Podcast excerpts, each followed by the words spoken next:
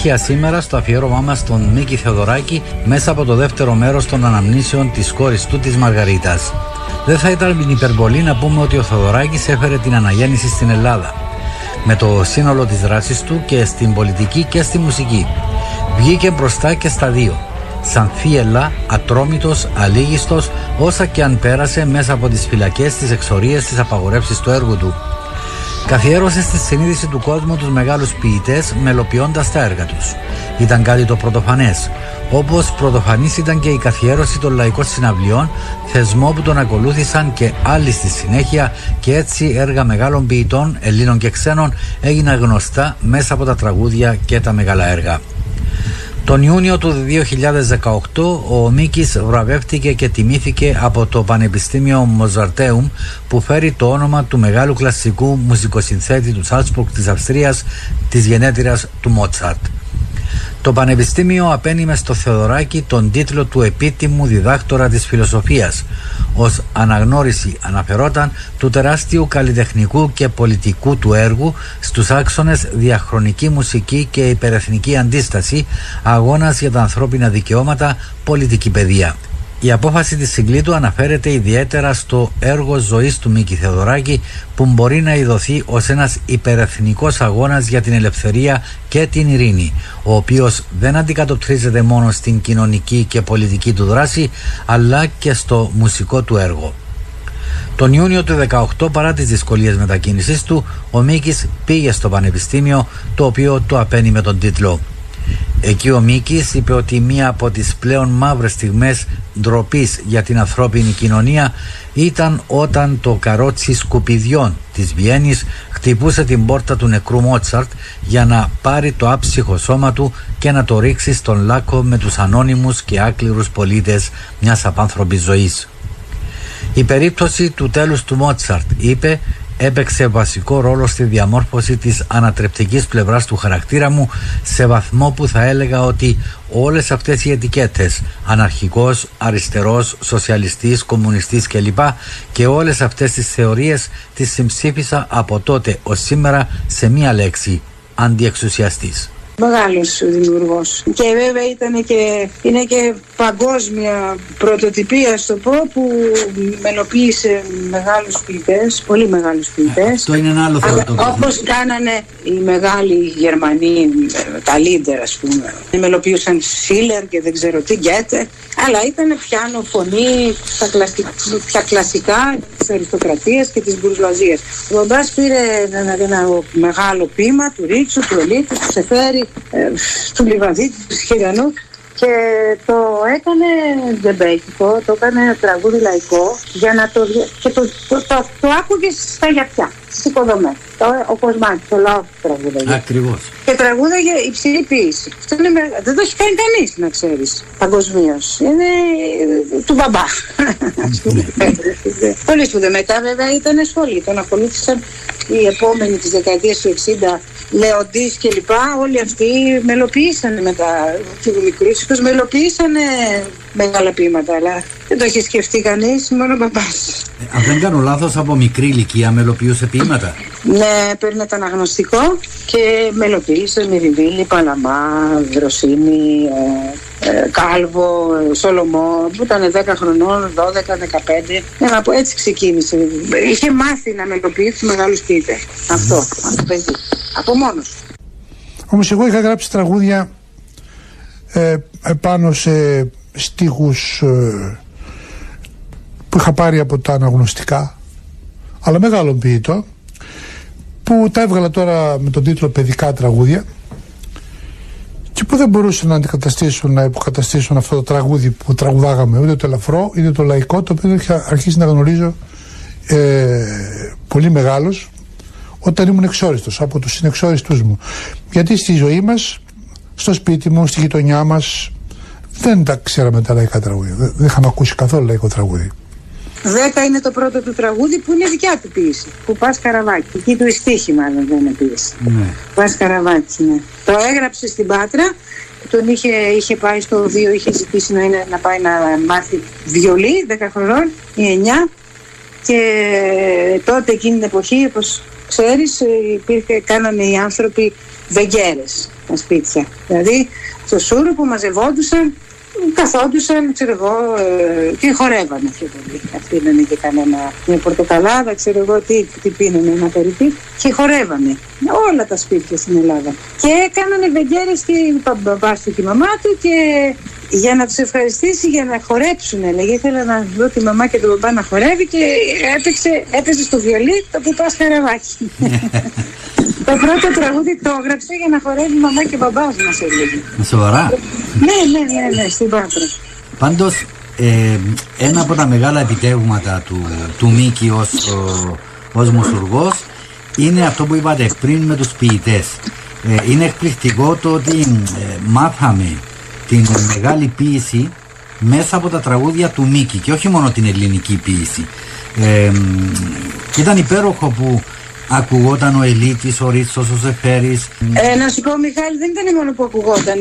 Τον διαβα... Αρχίζαν να τον διαβάζουν. Ναι, αυτό θα έλεγα στη συνέχεια. Ναι. Έλεγε ο Γιάννης ο Ρίτσος που ήταν φίλος του πατέρα μου και δεν τον, τον γνωρίζαμε και τον ακούγαμε. Έλεγε, του λέει Μίκη, εγώ λέει πόσα λέει πόσα βιβλία είχα πουλήσει, ξέρω εγώ τον επιτάφιο. 80 βιβλία ή το ξέρω εγώ η αδελφή μας, ε, πώς το λένε και κάτι, στα δικά του ε, τους, το, τέτοια τους Ελληνόφος, πώς τα λένε τώρα, έχω ένα, ναι, ναι. ένα, 80 βιβλία, 90, αυτή ήταν, ε, δηλαδή ποιοι, κάποια ελίτ ας πούμε αγόραζαν κάποια βιβλία, τέλος. Μετά την, ε, αυτή την έξαρση που ο κόσμος άρχισε να πρώτα τραγουδώντας, μην ξεχνάς ότι ήταν και εποχή της των Λαμπράκηδων, μετά οι άνθρωποι αυτοί αποφασίσανε να διαβάσουν τα ποίηματα και οι ποιητές αρχίζανε να έχουν πωλήσεις. Αλήθεια σου λέω. Παλιά ήταν για, για, για λίγους. Η ποιήση ήταν για λίγους. Ε, ναι, για τους εκλεκτούς. Ο κόσμος δεν διάβαζε. Δεν ήξερε να διαβάζει. Ποιήση, μιλάω για την ποιήση. Μετά με τον μπαμπά, όλη η νεολαία άρπαζε ποίηματα και έχουν διαβάσει πολύ. πολύ. Τώρα πάλι δεν διαβάζει κανείς. Ε, ναι, επιστρέψαμε στα παλιά. Υπάρχει το Ιντερνετ, το τάμπλετ, το κινητό. Έτσι άλλαξαν οι εποχές δυστυχώς με όλα τα ναι. κακά παρελκόμενα. Θετικά δυσκολεύομαι να βρω, εν πάση περιπτώσει. Ε, αλλά το ότι ας πούμε πάνω στις καλοσιέ άκουγες τους οικοδόμους να τραγουδάνε την μεγάλη πίση, να τραγουδάνε τον Μίκη. Ε, ακόμα και τον Νερούδα, τον Λόρκα, τον Μπίαν και όλους αυτούς. Ε, ήταν, ήταν τεράστιο επίτευγμα αυτό και ευτυχώς που το ακολούθησαν μετά και ο Λεοντής και ο Λοΐζος και ο Ξαρχάκος και ο Μαρκόπουλος και άλλοι ε, που ακολούθησαν αυτό το δρόμο. Ο Μίκης άνοιξε δρόμο δηλαδή. Ανέβασε το επίπεδο του ανθρώπων. Το ανέβασε ειλικρινά. Και βέβαια ιδρύοντας και τους ε, λαμπράκιδες που πήγαινε, πήγε σε όλη την επαρχία. Ήταν τότε η μαύρη επαρχία. Δεν μπορούσε. Τώρα πέρναγε ο Θοδωράκη ο αριστερός, ο κομμουνιστής και η χωροφυλακή του απαγόρευε την είσοδο ή τους πετάγαν πέτρες. Εκείνος πήγε σε όλα. Εγγενίαζε γραφεία των λαμπράκιδων μέχρι την άκρη, μέχρι το σουφλί που λέει ο λόγος. Κατάλαβες; Παντού, παντού, παντού. Και εκεί μετά αυτά τα παιδιά που τον ακολουθούσαν είχαν αρχίσει να, να έχουν ποιότητα η ζωή τους, κατάλαβες; Αυτά τα παιδιά της επαρχίας. Επαρχίας που ε, μετά τον εμφύλιο κιόλας. Mm-hmm. Η φοβερή καταπίεση. Ήταν όλα μαύρα και σκοτεινά. Και ιδιαίτερα πάνω που στη Μακεδονία και στη Θράκη, εκεί γινόταν τι γινόταν. Και εκεί πήγε ο μπαμπάς. Πολύ Μακεδονία που πήγε και στη Θράκη. Ναι, ναι, ναι, ναι. Πάντως, ξέρετε κάτι, ε, κάτι άλλο που μου κάνει εντύπωση. Ήταν ότι ο, ο Μίκης ήταν αυτός που καθιέρωσε και τις λαϊκές συναυλίες. Σίγουρα. Θα, θα το πω και αυτό, αλλά θέλω να πω ότι ο μπαμπάς έφερε την αναγέννηση στη δεκαετία του 60. Έφερε την αναγέννηση. Οι συναυλίες δεν υπήρχαν. Σαν ιδέα συναυλία στην Ελλάδα δεν υπήρχαν. Υπήρχαν τα κέντρα διασκεδάσεων, ξέρεις, πήγαινε ο κόσμος, χόρευε με τις μεγάλες τις ροτόντες, σε λίγο πολύ, ή τα, ή τα, τα λαϊκά που παίζανε τα ρεμπέτικα, ή ξέρω εγώ τα μαγαζιά που ήταν ο Καζατζίτης. Δεν είναι, η έννοια της συναυλίας, κάθομαι σε μια καρέκλα και είναι ένα στη σκηνή και δεν κουνιέμαι, και δεν περνάει κανείς να πουλάει παστατέμπους, δεν υπήρχε, δεν το ξέρανε. Αυτό το ξεκίνησε ο μπαμπάς. Η πρώτη συναυλία στην Ελευσίνα το 1960 και πήρε την Ειρήνη Παπά, την, ε, ε, την Αλέκα Παΐζη, το Λιβαδίτη, το Ρίτσο, ε, τον Αλεξανδράκη τους είχε αυτούς και απαγγέλανε. Αυτά τα, τα ιερά τέρα τα απαγγέλανε και είχε τον Πισικότσι και την ορχήστρα του μόνο τον Πισικότσι. Και παίζανε τα τραγούδια αυτά τα πρώτα που είχε. Μας έλεγε, ας πούμε, ότι στην αρχή περνούσαν αυτοί με τους παστατέμπου. πάντα για παπάδες και τους έκανε παρατήρηση, αλλά το λυπόμουν έλεγε. Το λυπόμουν αυτόν τον άνθρωπο. Οπότε λέει μετά στην πρώτη στιγμή που έγινε το επεισόδιο, του έκανε συμφωνία και του είπε θα σου κάνω, θα σου κάνω διάλειμμα. Και έτσι εφήγρε το διάλειμμα στην Ελλάδα. Θα μπορεί να πουλήσει. Λέει μόνο καματιάρη είναι. Γιατί ο κόσμος διασκέδαζε με τρώγοντας, πίνοντας. Χόρευε και έπινε. Ξέρεις τώρα πώς Ναι, είναι. ναι, ναι, ναι. Ε, το να κάτσει σε μια καρέκλα όπως κάνανε οι, οι δυτικοί ήταν πολύ δύσκολο. Κουνιόταν από όλο του, δεν μπορούσαν, δεν ξέρανε.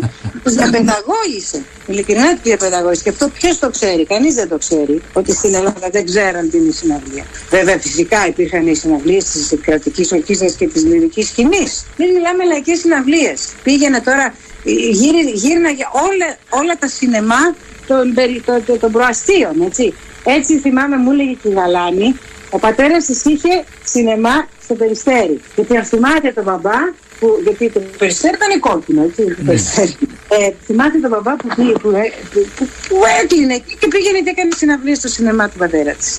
Που συνεργαστήκανε βέβαια μετά η, η, η Δήμητρα Γαλάνη με τον uh, μπαμπά. Όλα τα, τα πιο ταπεινά μέρη, ας πούμε, γιατί σου λέω δεν πήγαινε στα, δεν κάνανε σε, σε, σε, σε μεγάλα θέατρα εκεί που παίζανε ή ανεβάζανε θεατρικές παραστάσεις και παίζανε τις συμφωνικές ορχήστρες, στις λαϊκές συνοικίες. Γι' αυτό τα κουβεντιάζουμε αυτά για να, να προσπαθώ να, να βάλουμε όλες τις διαστάσεις του Μίκη Ναι, γιατί ήταν, για, και γιατί ήταν ο πρωτοπόρος σε πάρα πολλά πράγματα και το γιατί το οφείλουμε πάρα πολλά.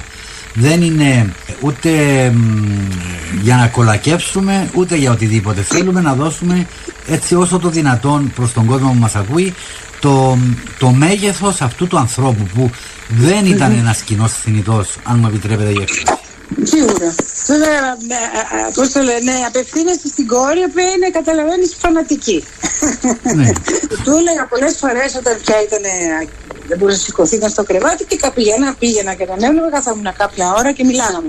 Και όλο του μίλαγα με πάθος για αυτόν πόσο σπουδαίος είναι. Και μου λέει, συνέχεια, κάθε φορά που θα του έλεγα πόσο σπουδαίος είναι, πρόσεξε κακομήρα, θα, ε, θα γίνεις ρεζίλη, είναι, είναι γελίο, λέει, να, να, να, να, να, να παθιάζεσαι τόσο πολύ και να με λες τόσο σπουδαίο. Θα σε κοροϊδεύει. δεν, δεν, δεν πρέπει, δεν είναι σωστό. Εγώ ήμουν φανατική και δεν ήθελε. Θύμωνε κιόλας. Θύμωνε. Ε, κατάλαβες. ναι. Δεν ήθελε, δεν ήθελε να, να λέμε πόσο σπουδαίος είσαι. είναι όσοι αναγνωρίζουν νομίζω το μέγεθος τους και τον Όμως- ρόλο τους Όμως, περίμενα να σου κάνω όμως και μια παρένθεση, γιατί ήταν δημιουργός, ήταν συνθέτης. Ξέρεις, ε, οι δημιουργοί είναι φανατικοί με το έργο τους. Ναι. Φανατικιότητες, ποιητές, συγγραφείς, σκηνοθέτες. Αυτοί που δημιουργούν λατρεύουν αυτό που κάνουν. Το λατρεύουν. Ήταν πολύ σίγουρος για, τα- για το έργο του. Για οτιδήποτε, για οποιοδήποτε τραγούδι, για οποιοδήποτε συμφωνικό έργο, μπαλέτο, ε, κι- μουσική κινηματογράφου. Ό,τι έκανε μετά ήταν για αυτόν κάτι καταπληκτικό. Κατάλαβες; Ε, γιατί το ξέρω, το ζω, γιατί εγώ μεγάλωσα μέσα σε έναν δημιουργό. Ε, άμα δεν την έχεις αυτή τη σιγουριά ότι είσαι τέλειος, δεν είμαι ένας μεγάλος ηθοποιός. Ε, ε, γι' αυτό υπάρχει και ένας ναρκισμό τελικά στο κανένα. Άμα δεν το κάνετε, δηλαδή ο Μπετόβεν, βε- βε- αυτά που έγραφε πίστευε και ήταν και πραγματικότητα, δεν υπάρχει κάτι καλύτερο. Κατάλαβες, θέλω να σου πω. Ναι. Πρέπει δηλαδή να φτάσεις να νιώσεις ότι είσαι ο, ο Θεός. Για να μπορέσεις να πετύχεις το τέλειο, να κάνεις τη μεγάλη δημιουργία. Δες, ας πούμε, την καπέλα Sistina του Μικελάντζελου, στο το αριστούργημα. Ε. Φαντάζομαι αυτός τι περηφάνεια είχε τι- όταν το βλέπε αυτό που είχε το επίτευγμα, έτσι δεν είναι; Αλλιώς δεν είσαι δημιουργός. Σίγουρα. Τα λέω γιατί εγώ τα έχω ζήσει. Τα έχω ζήσει που δεν είμαι δημιουργός. Έχω ζήσει, έχω, έχω καταλάβει τι σημαίνει δημιουργός. Γι' αυτό υπάρχει και ένα ναρκισμό και φοβερός εγωισμός. Ότι αν δεν υπάρξει, αν δεν είσαι σίγουρος αυτό που κάνεις, ε, δεν, δεν, δεν, δεν θα βγει τίποτα.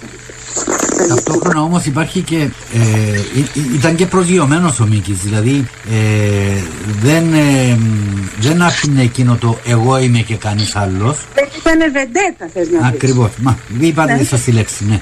Υπάρχει Δεν- αυτό, γιατί τους έχω ζήσει εγώ βεντέτες, ναι. Και δεν εσύ ήταν, δεν- ναι, δεν ήταν βεντέτα. Θα Και- μπορούσε να είναι όμως. Εγώ τους συγχωρώ. Έχω δει μεγάλους δημιουργούς που ήταν βεντέτες. δεν βαριέσαι, εντάξει.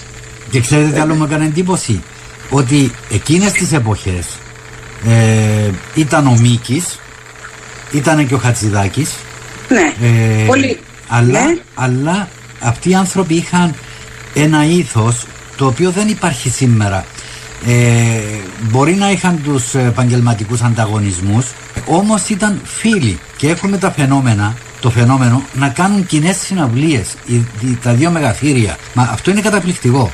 Ε, κοίταξε να σου πω το εξής, ότι άσχετα με το Χατζηδάκι και το Θοδωράκι, αυτοί οι δύο νέοι το 1943, όταν ο πατέρας μου ταύτιαξε και με τη μάνα μου, γνώρισε και τον, και τον Χατζηδάκη, που ήταν και οι δύο άνθρωποι που σπουδάζανε μουσική. Φίλοι ήταν, το καταλαβαίνεις. Ναι. Και σου δύο παιδιά φίλοι, άγνωστα φίλοι. Ήταν τότε 18 χρονών, ήταν ο πατέρας Ο Μάνο Χατζηδάκης ε,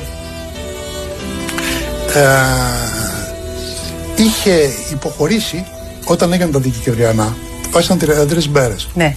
Και όταν ε, το ΕΑΜ έχασε τη μάχη, τότε φοβούμενοι τα αντίπεινα, όλοι οι αριστεροί, οικογένειες κλπ.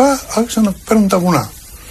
Εγώ κρυβόμουν τότε, δεν πήγα μαζί τους. Ο Μάνος, ε, ο οποίος ανήκε εκεί στην ε, μια ωραία παρέα που είχε με την Αρβελέρ μαζί, και μάλιστα μου είπε ότι την ακολούθησε πήγε στο βουνό γιατί ήταν ερωτευμένος με την Αρβελέρ. Ήταν τότε γραμματέας της επόμενη Αρβελέρ στο, στο Παγκράτη που έμενε ο Μάνος. Ε, ήταν και ο Ρότα, κοντά η οικογένεια Ρότα κλπ. Και ο Μάνος λοιπόν χαρούμενος έφυγε με όλους αυτούς και έφτασε μέχρι τη Λάρισα.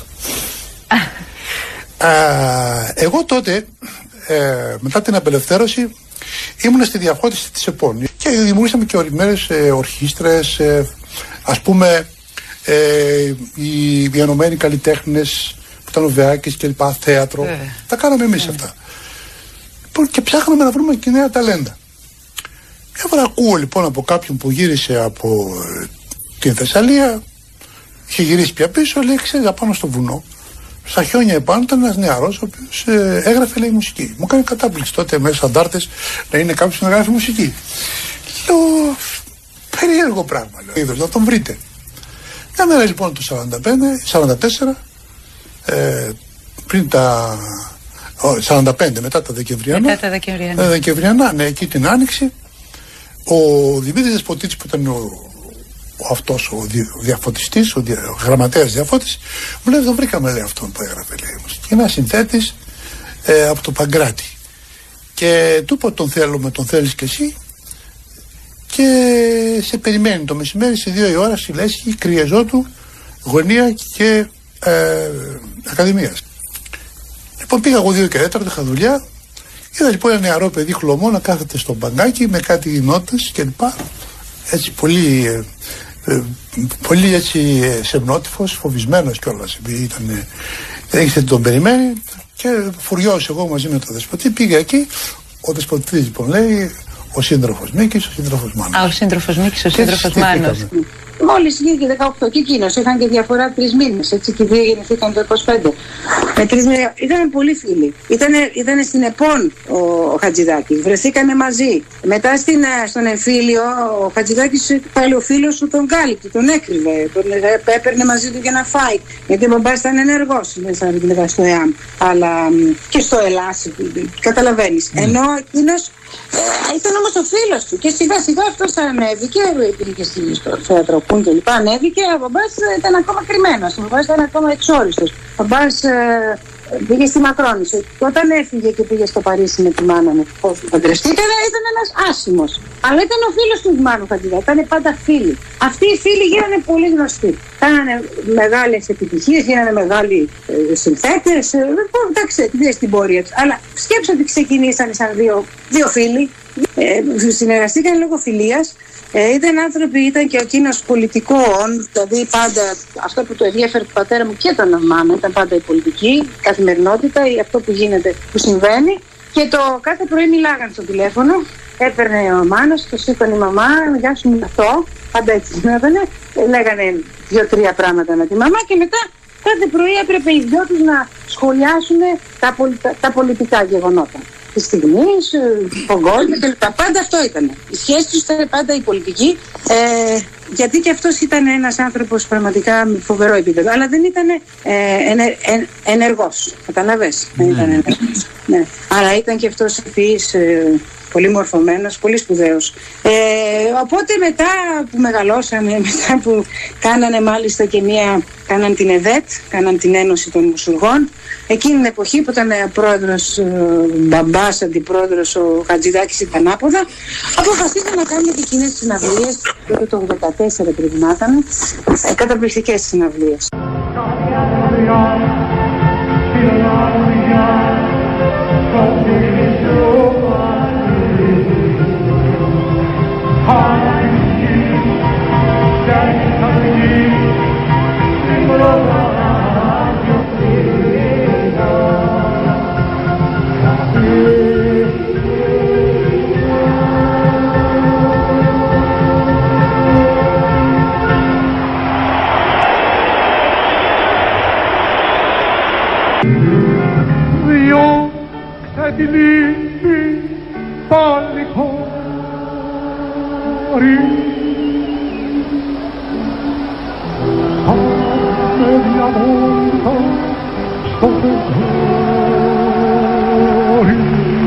Κάνατε και στην Κύπρο.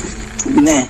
Θυμάσαι πώς ήταν. Πρώτο μέρος Χατζηδάκης, δεύτερο μέρος Θοδωράκης και όταν είχαν κέφια στο τέλος ε, ανέβαινε πάντα δηλαδή. Δεν ήταν ο μπαμπάς εκείνο ήταν στο πιάνο και ο μπαμπάς τραγούδαγε. Καθόταν στην καρέκλα και τραγουδάγανε μαζί. Και τραγουδάγανε διάφορα. Είτε συνήθως του Χατζηδάκη, μπορεί του Τσιτσάνη ή του μπαμπά. Ε, το θυμάσαι. Ήταν φοβερές ναι, ναι. Πρέπει να σας πω ότι εγώ τότε ήμουν στρατιώτη το 1984 και έφυγα σκαστός για να πάω να δω τη συναυλία. Λοιπόν, και μου έκανε εντύπωση το ότι η, η, διαφορά των δύο ε, έβγαινε ο Μίκης και γύριζε προς τον κόσμο και διεύθυνε τον κόσμο και τραγουδούσε μαζί του. Ναι. Έβγαινε ο Χατζηδάκης και έλεγε Παρακαλώ σιωπή. Ναι, ναι, ναι. ναι.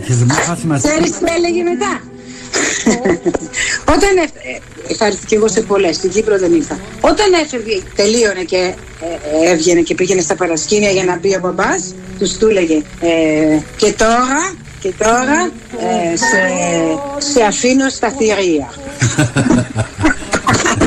Πήγαινε στα θηρία. ναι. ε, εμάς μας είπε εκείνο το βράδυ ε, ο Χατζηδάκης αν δεν σταματήσετε να χειροκροτάτε θα φύγω.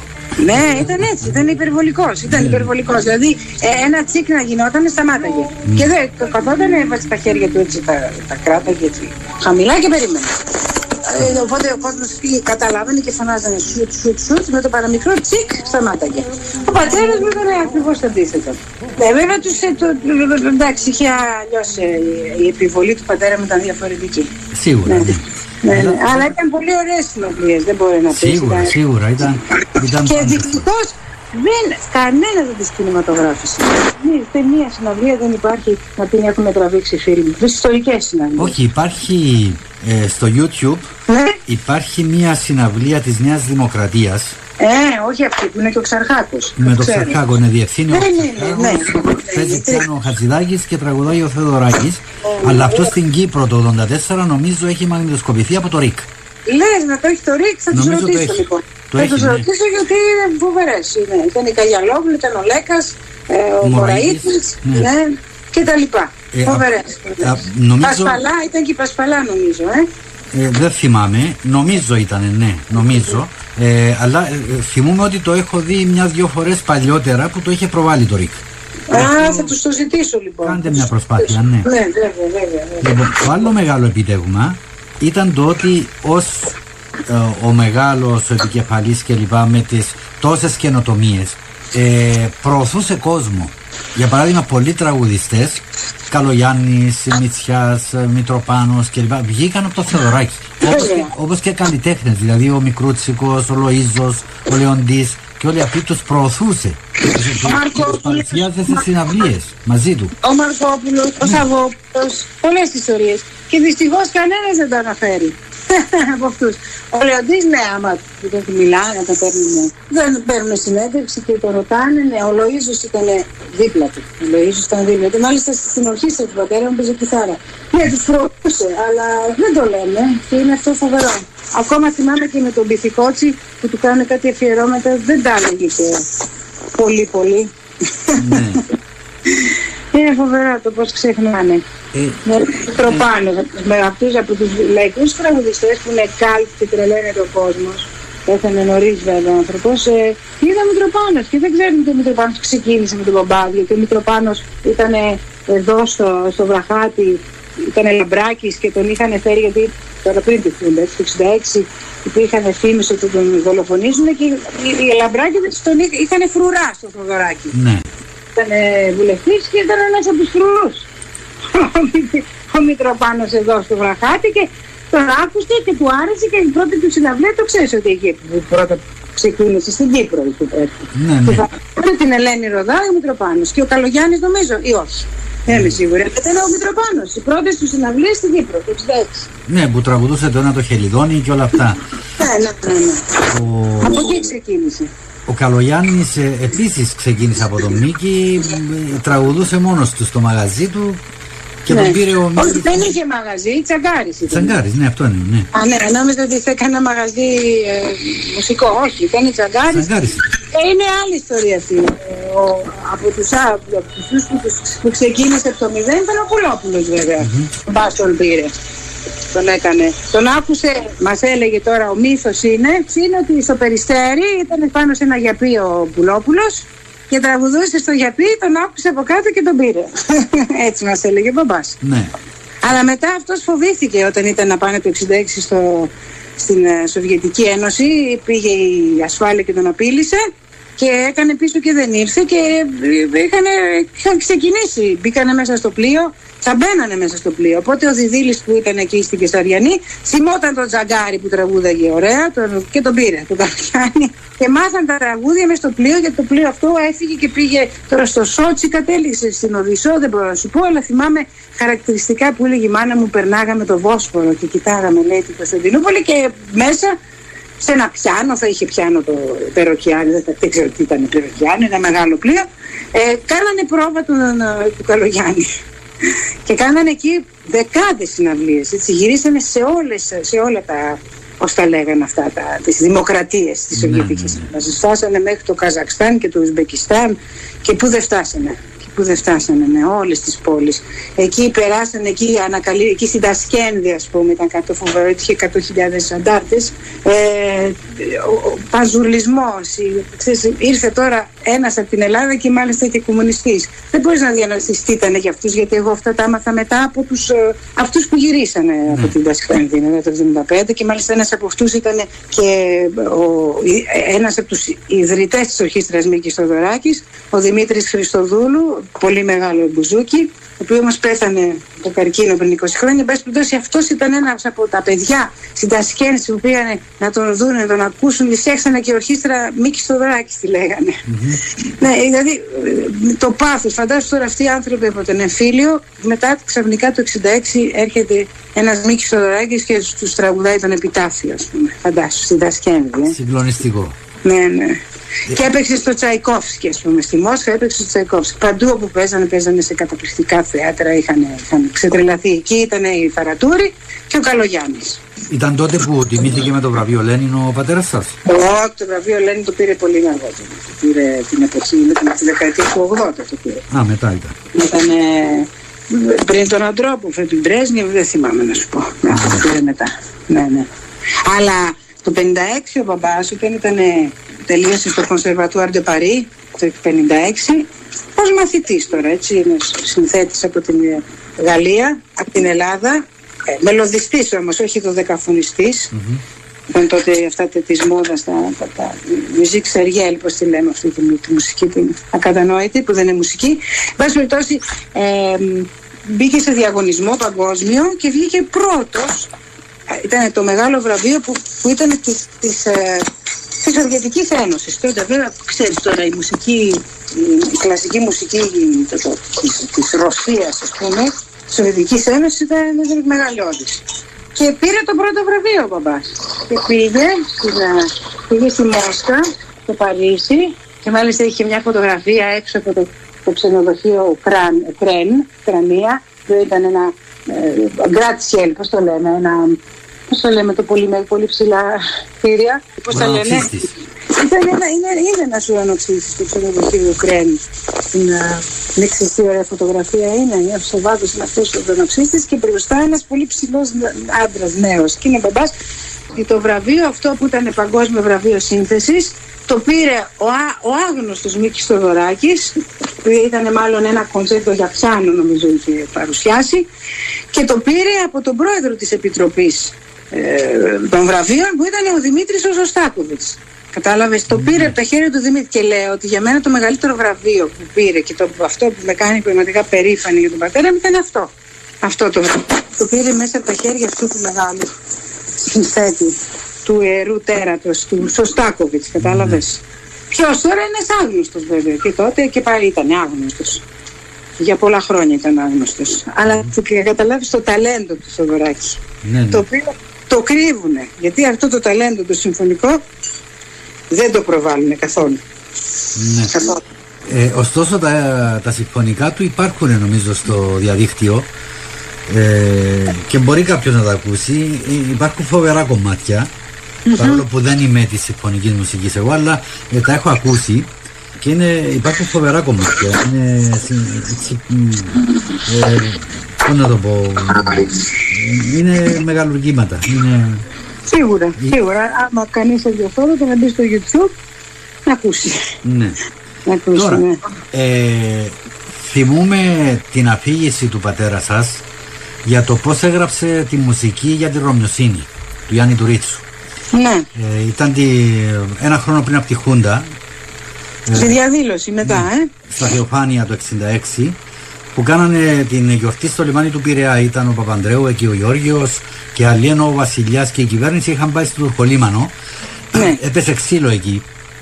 Ε, στη συγκέντρωση που ήταν ο Παπανδρέου από την αστυνομία έφαγε αρκετές ο, ο Μίκης όπως πάντα ήταν πιο, πιο ψηλός φαινότανε λοιπόν, και μπροστά μπροστά ναι, και μπροστά ακριβώς. μπροστά ε, και όπως γύρισε ματωμένο στο σπίτι λέει εσείς τον περιμένατε για φαγητό ε, κάθισε πάνω στο πιάνο έτσι για να, για να καθαριστεί να μην φαίνονται τα, γέμα, τα αίματα κλπ ε, και είδε μπροστά του ε, το, το, το, το στίχος του Ρίτσου και εσείς τον περιμένατε να φάει και αυτός έγραψε τη μουσική Την ειρωνιοσύνη μου την είχαν φέρει σαν χειρόγραφο του Ρίτσου οι διάφορες γυναίκες, μανάδες και των φυλακισμένων. Γιατί είχαμε τότε χιλιάδες κόσμος στη φυλακή της αριστεράς. Όχι φυλακή της αριστεράς, αριστερούς στη φυλακή της δεξιάς. Και είδα το κείμενο του, του Ρίτσου, το οποίο εκείνη την εποχή, όταν το πήρα το 62, μάλλον 63, από ό,τι μου το φέραν, δεν είχε τότε έτσι αγγίξει. Και όπως το σπίτι μου είναι γεμάτο χαρτιά, πείματα κλπ., αυτό κάποια μέρα το, το κατάπιαν τα άλλα βιβλία και χάθηκε η ηρωνιοσύνη. Το ποίημα ήταν γραμμένα αποσπάσματα από τη δοκιμασία με το χέρι του Ρίτσου. Φτάνουμε τώρα στο 66. Στο 66 τα, στα Θεοφάνεια, τότε που ε, ο, ο Κωνσταντίνος πήγε στο Τουρκολίμανο να, να δείξει το Σταυρό και ο Γιώργος Παπανδρέου θα κατέβαινε κάτω στον Πειραιά. Κατεβήκαν 100.000 κόσμος. Εγώ ήμουν βουλευτής τότε του Πειραιά και είχαν πλημμυρίσει όλη και την παραλία. Ο, ο Μητροπολίτης ήταν προοδευτικός. Ε, περιμέναν τον Γιώργο Παπανδρέου, είχαν έρθει αλεβοί όλοι οι βουλευτές επάνω κλπ. Αλλά ο Παπανδρέου, ο Γιώργος, δεν φαινόταν πουθενά. Μια στιγμή φάνηκε κάτι και μια φήμη ότι είναι πες στον κόσμο. Τότε γυρίζει ο Ανδρέας Παπανδρέου και μου λέει φοβάμαι να τον χάσουμε το γέρο. Δεν ήταν και άρρωστος, να τον χάσουμε. Λοιπόν, τότε ο Μπύρης φωνάζει: Σας παρακαλώ πολύ, ε, κάντε ανοίξτε να περάσει ο κύριος πρόεδρος κλπ. Τίποτα. Έρχεται ο Ανδρέας μου λέει: Φώναξε εσύ με του λαμπράκιδες. Γυρίζω εγώ, λέει: Εδώ οι λαμπράκιδε ήταν όλοι λαμπράκιδε. Φέρτε τον, τον Παπανδρέου εδώ. Οπότε λοιπόν σε δύο λεπτά τον βλέπω πάνω στα οσόμου των λαμπράκιδων και τον φέρνουν από κάτω. Όταν τον φέρνουν από κάτω, ε, βάζω την πλάτη μου, τον σηκώνω ψηλά και τώρα που τον είχα στο όνομα πάνω του λέω άντε πάλι η Αδάση σηκώνει πρόεδρε. λοιπόν έγινε αυτή η τελετή. Σκόρπισε ο κόσμος, έφυγαν οι κεντρώοι, πίσω πηγαίνουν λαμπράκιδε. Εγώ είμαι μπροστά. Μπροστά στο Δημοτικό Θέατρο άρχισε η επίθεση. Όντα βουλευτής του Πειραιά, δεν σε βάστηκαν τίποτα. Με χτυπάνε, με σκίζουν, με πετάνε κάτω, με κλωτσάνε κλπ. Και πλάι όταν φοβερή μάχη. Ε, εγώ είχα πάντα κάποιον ηλεκτρολόγο, ο οποίος σε κάθε σύγκρουση ερχόταν και μου φλέγε τις πλάτες. Ήταν εθελοντής. Μου λέει μια στιγμή πάω να φύγω, μου λέει τρώω πολύ ξύλο. Και με πήρε με ένα ταξί και πάω στην Ιασμίνη. Πάω στην Ιασμίνη, ήταν των Θεοφανίων, η μέρα των Θεοφανίων.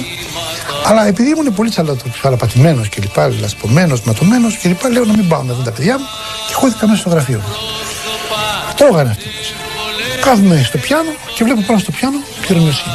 Αυτά τα δέντρα δεν βολεύονται με λιγότερο Σαν κάποιο χέρι να έβαλε εκείνη τη στιγμή αυτό το πράγμα. Και κάθομαι εκείνη τη στιγμή και γράφω.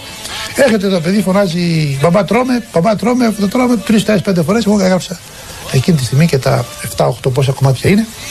Τη μεσή εκείνη τη στιγμή, γιατί έπρεπε να έρθει εκείνη τη στιγμή. Βέβαια, κοίταξε να δεις. Καταρχήν, σε αυτή τη διαδήλωση ο μπαμπάς τον χτύπησε τόσο πολύ ένας αστυνομικός που έχασε το μάτι του ο πατέρα μου. Το χτύπησε στο μάτι ε, που έπαθε αμέσω τραυματικό καταράκτη. Στο τέλος, δηλαδή τα τελευταία 20 χρόνια ο μπαμπάς, ε, λίγο λίγο, 15 δεν έβλεπε από το ένα μάτι. Ο μπαμπάς έβλεπε από ένα μάτι. Γιατί είχε πάει και στο Φιοντόρο τη δεκαετία του 80 και του είχε βάλει ένα φακό, τέλος πάντων. Είχε πρόβλημα. Ένα είναι αυτό το κρατούμενο. Το άλλο είναι ότι αυτά τα πείματα του τα είχε στείλει ο Ρίτσο όταν ήταν ακόμα σε κάποια εξορία.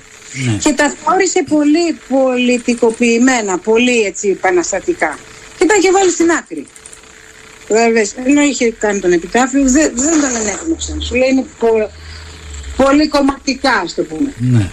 Εκείνη την ημέρα όμω που γύρισε χτυπημένος και, και εμείς τον περιμέναμε και κάτσε να ξεκουραστεί στο σκαμπό εκεί στο πιάνο, Ω για μαγείας είχε βάλει κάποιος είναι απίστευτο. Γιατί ο μπαμπάς στο καβαλέτο του πιάνου δεν θα είχε κάτι άλλο. Ποιο τα σημάδευε η μαμά και το βρήκε και το έβαλε, τα τα είχε αλλού τα βιβλία. Και ήταν εκεί το βιβλίο μπροστά. Και το άνοιξε και μέσα σε πόση ώρα, μία ώρα, ε, έγραψε τα 7 τραγούδια. Αυτό είναι, αυτή είναι η ιστορία. Τα οποία είναι και πάλι σύμβολο αγώνα αντιχουντικά πριν τη Χούντα. Ε, δεν είναι εντάξει αντιχουντικά, είναι σύμβολο αγώνα παγκόσμιων αγώνων. Παγκόσμιων αγώνων, καταπληκτικά αυτά τα πράγματα. Φυσικά και τα αργά, τα αργά τραγούδια είναι καταπληκτικά. Ναι. Τα, μόνο τα, τα δυνατά, τα εμβατήρια. Τα αργά είναι φοβερά λυρικά και τόσο ωραία η ποίηση αυτή. Ναι, όντως. Μπήκαν στα σίδερα και στη φωτιά, ε; Βέβιασαν τα λιθάρια Κεράσαν νερακί το θάνατο. Το κάπαλο του παπιά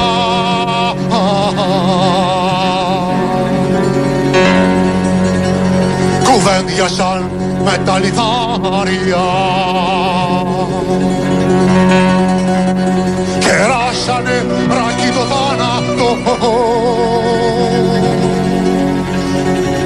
στο καύκαλο του παπουλίτου.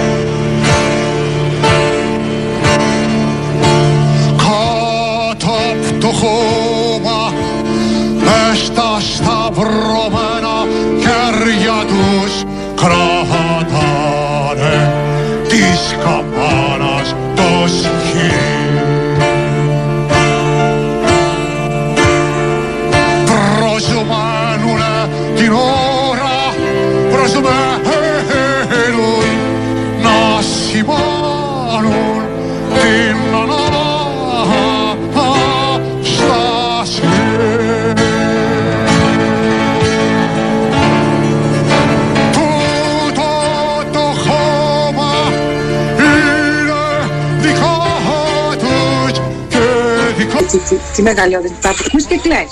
Σίγουρα. Ακούς και κλαις. Εγώ πρέπει να σας πω ότι αυτά τα τραγούδια τα άκουσα σε ηλικία 12-13 χρόνων όταν ένας ξάδελφός μου μου έφερε για πρώτη φορά ένα μαγνητόφωνο, κασετόφωνο μάλλον και μία κασέτα.